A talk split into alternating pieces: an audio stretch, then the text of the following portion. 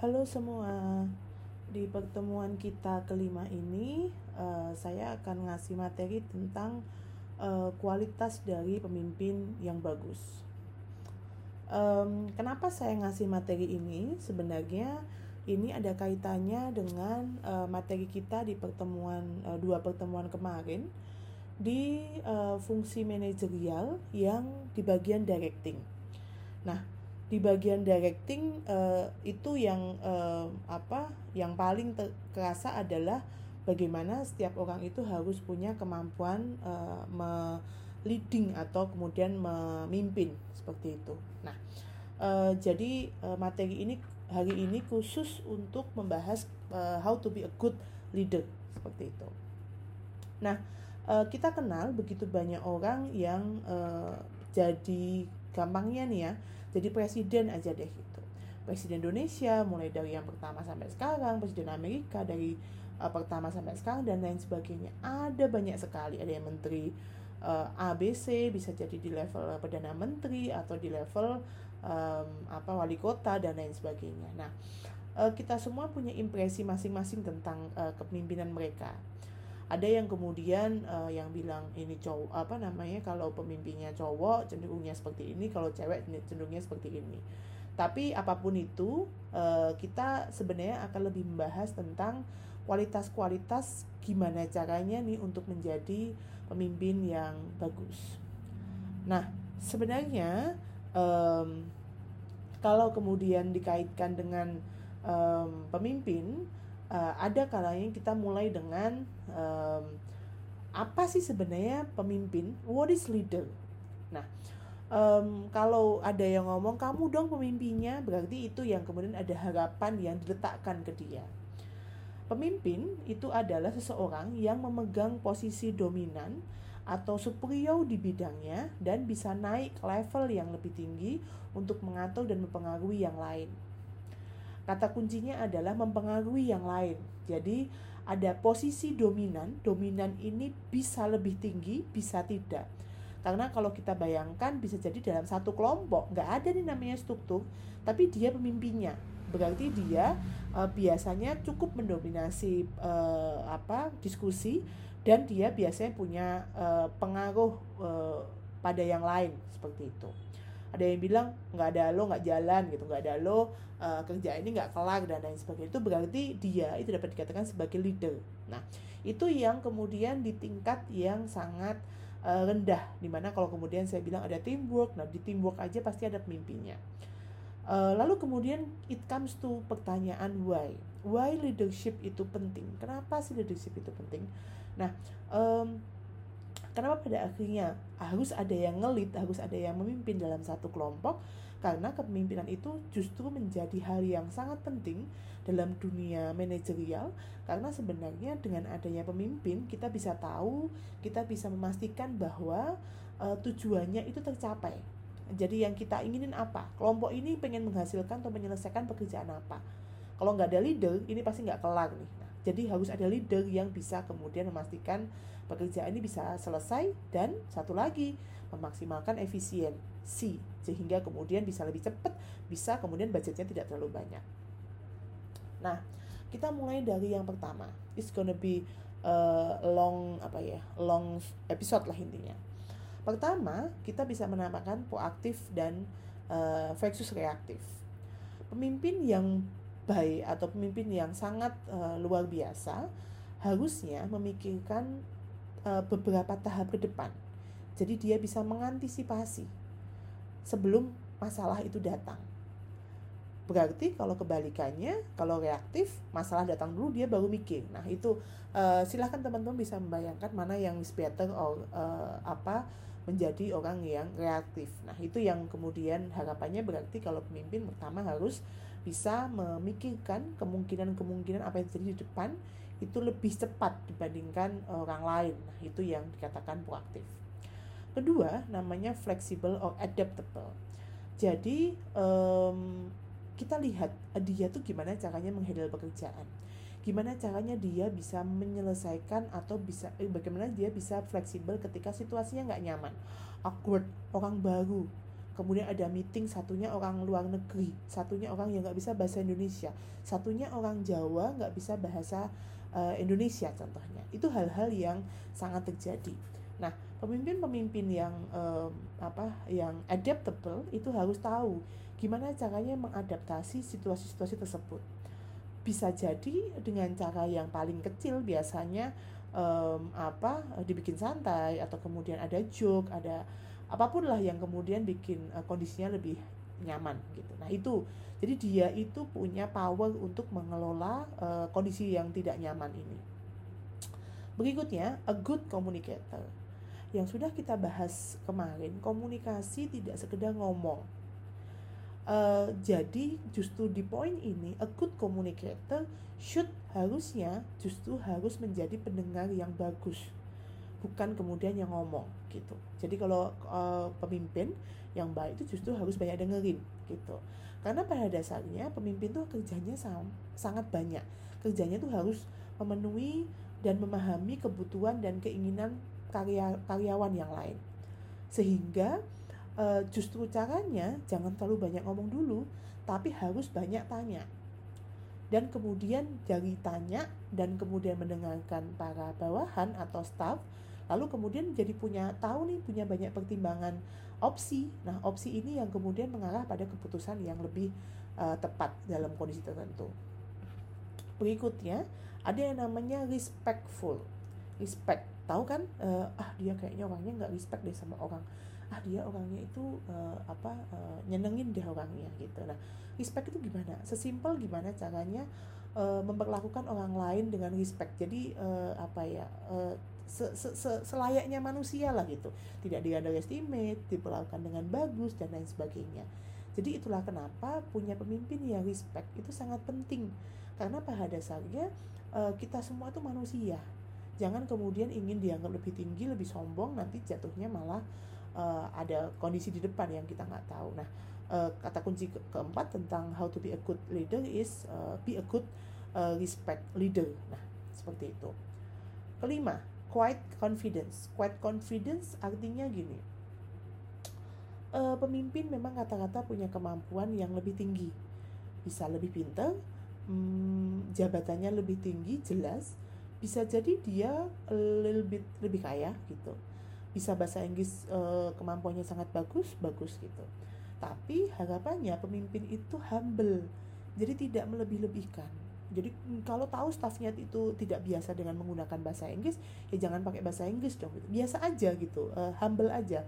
Kita pakai bahasa Indonesia, nggak perlu melebay-lebaykan. Dulu saya pernah kuliah di Amerika, atau saya pernah kuliah di luar negeri sampai 5 tahun dan lain sebagainya, biasa aja, karena kemudian kita nggak tahu di beberapa orang yang lain bagaimana menerima cerita tersebut. So be quite confident is quite cukup bagus lah ketika kita ngomongin tentang pemimpin seperti itu. Nah, berikutnya adalah enthusiastic. Enthusiastic itu sebenarnya begini. Bayangkan kalau dalam beberapa situasi pemimpinnya itu malas-malesan. Jadi kalau ada masalah, entah itu masalah, entah kerjaan, dia malas-malesan gitu. Oh iya, gimana kerjaannya gitu. Nggak excited. Bayangkan kalau kemudian yang dengerin itu adalah orang yang atau staff yang dia juga nggak excited sama kerjanya gitu. Jadi sebenarnya tahu kan ya kenapa kemudian pemimpin itu atau di sini leader itu harusnya punya rasa ketertarikan atau tentang harus lebih excited dengan kerjaan, karena sebenarnya ketertarikan atau keantusiasan ini tuh menular. Staff itu akan tahu bagaimana kemudian atasannya itu kelihatan mau nggak sih ini bos pikirin kerjaan gue gitu, atau jangan-jangan dia udah enak duluan gitu. Dia aja udah enak, apalagi saya yang ngerjain tiap hari. Nah itu kan kemudian hal yang perlu dilihat. Itulah kemudian kalau pemimpinnya punya motivasi dan excited, itu nanti akan nular ke yang lainnya. Nomor 7 adalah open minded. Jadi kita tahu harus mempertimbangkan berbagai pilihan keputusan, karena psikonya ini tidak mudah. Jadi kita tahu harus punya banyak pilihan opsi, ada A, B, C, D, E dari beberapa pihak. So balik lagi ke tadi, a good communicator we should listen a lot. Jadi kita harus dengerin banyak dari beberapa orang untuk kemudian pada akhirnya endingnya adalah open minded ini, jadi punya banyak punya banyak opsi dan nanti bisa ngambil keputusan yang tepat. Nomor 8 adalah tentang resourceful. Resourceful ini bayangkan seperti ini. Kita bahas ya, biasanya kalau pemimpin itu relatif pinter atau kemudian punya 1-2 kelebihan gitu. Tapi ya kalau kemudian dia nggak paham gimana, ya kan manusiawi, biasa juga gitu. Kalau dia nggak paham, berarti ya dia dapat dikatakan dia harus cari cara nih. Oke, saya nggak bisa desain, tapi saya punya teman yang bisa desain. So, kita kasih kerjaan A ini ke teman saya. It's enough. Jadi kita ngasih Kita ngasih solusi dengan cara Kita ngasih solusi gitu dengan cara, yuk siapa yang punya kenalan desainer gitu. Oh kamu, oke, berarti kerja ini bisa dihandle oleh temanmu dan lain sebagainya. Jadi kata kunci yang menarik adalah pemimpin harus memberikan akses pada informasi, tidak harus dia yang mengerjakan pekerjaan tersebut. Berikutnya, nomor 9 adalah rewarding. Rewarding itu sesimpel kayak kemarin yang pernah kita bahas. Pemimpin itu ya harus kemudian mengapresiasi. Saya kemarin sempat bahas tentang yang namanya Maslow hierarchy of need. Terkadang dan banyak sekali kasus di mana orang itu ingin diapresiasi dengan mendapatkan ucapan terima kasih. Oh, you're so good, you're so smart. Oh, kerjaanmu bagus banget, saya seneng nih. Diapresiasi oleh banyak orang, bahkan orang lain suka sama kerjaanmu. Nah, itu adalah reward gitu. Nah, reward ini yang kemudian bikin orang tuh seneng dan pada akhirnya bikin dia lebih semangat untuk kerja. Reward bisa 2, bisa kemudian bisa berupa omongan, berupa tadi ada juga yang kemudian pengennya ya naik gaji dong bos dan lain sebagainya. Tergantung kondisinya seperti itu. 10, well educated. Apakah kemudian kalau pemimpin itu harus yang pendidikannya lebih tinggi? Apakah kemudian dia harus profesor dan lain sebagainya? Enggak harus gitu.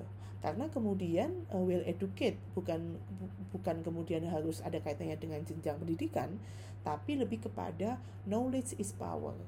Jadi kata kuncinya ada di bagian knowledge is power. Jadi apakah kemudian pemimpin itu tahu banyak?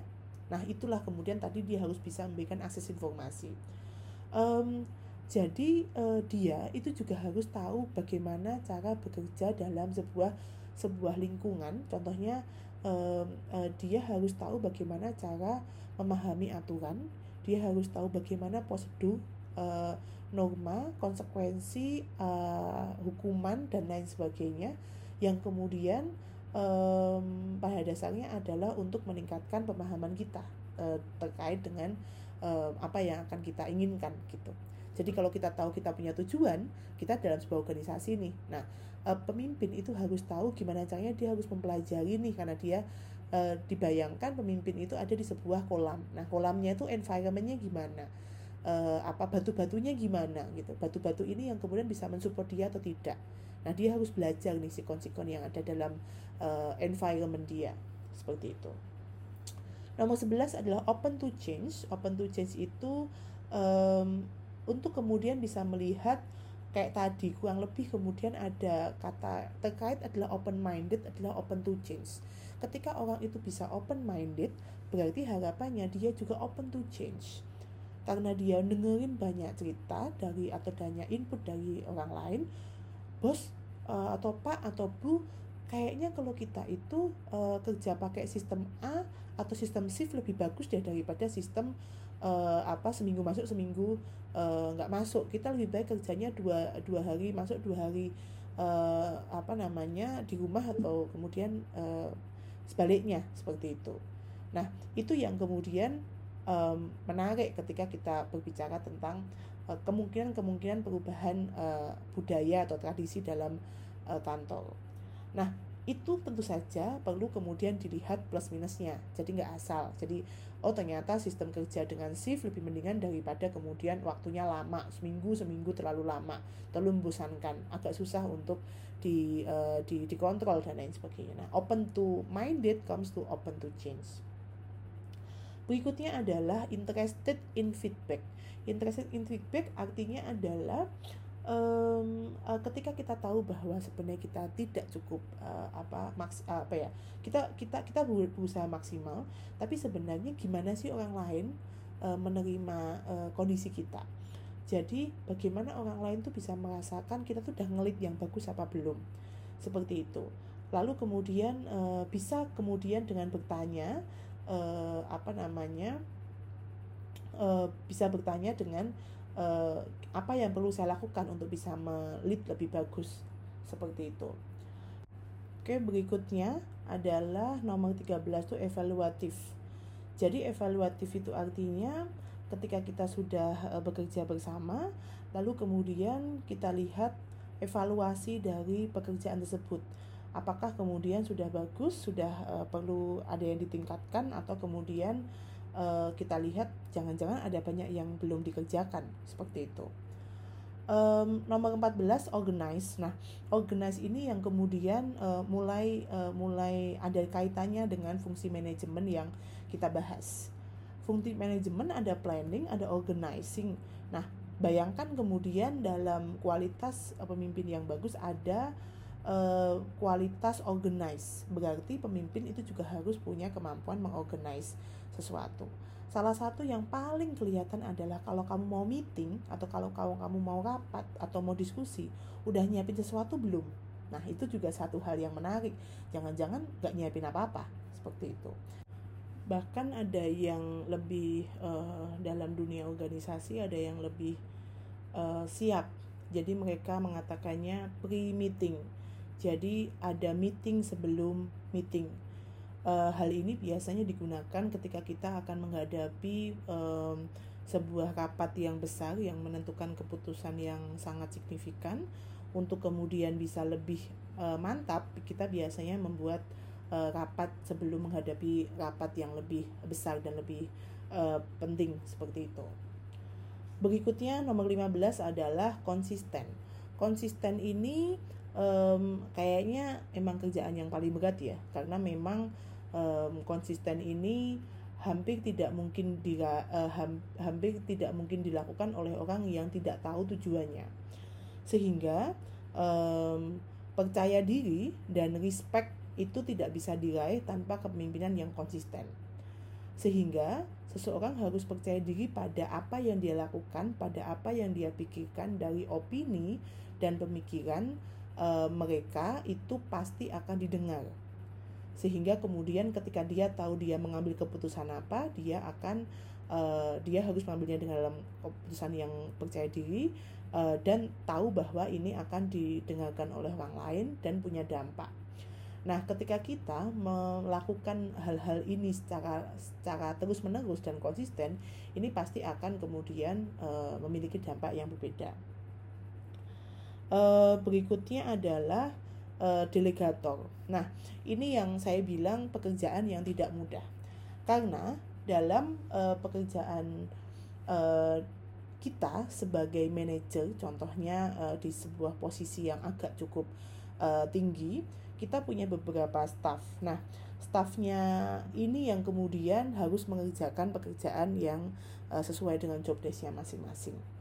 Leader itu harusnya mengetahui kemampuan, tahu bahwa orang ini bisa apa, suka apa, di mana kita akan nanti mendelegasikan pekerjaan ke mereka. Jadi kemudian kalau pemimpin harusnya tahu dong staffnya tuh bisa apa. Jangan kemudian aku nggak tahu tuh staffku pada bisa apa gitu. Ya udah deh gue kerjain semua. Nah, itu yang kemudian harusnya leader berpikir sampai di tahap strategis. Tidak semua hal pekerjaan dikerjakan oleh dia semua, seperti itu. Lalu nomor 17 adalah inisiatif. Inisiatif ini bisa dilihat dari bagaimana pemimpin harusnya punya inisiatif dan motivasi dalam melakukan sesuatu, di mana pada akhirnya dia itu menjadi elemen kunci dalam perencanaan dan implementasi ide, program, kebijakan baru dan lain sebagainya. Nah, ada 17 syarat atau kualitas dari pemimpin yang bagus. yang kemudian ini sebenarnya sangat terkait dalam menjalankan fungsi-fungsi manajerial, terutama poin yang nomor 3 adalah tentang directing, seperti itu. Nanti selanjutnya kita diskusi di grup ya. Oke, see you.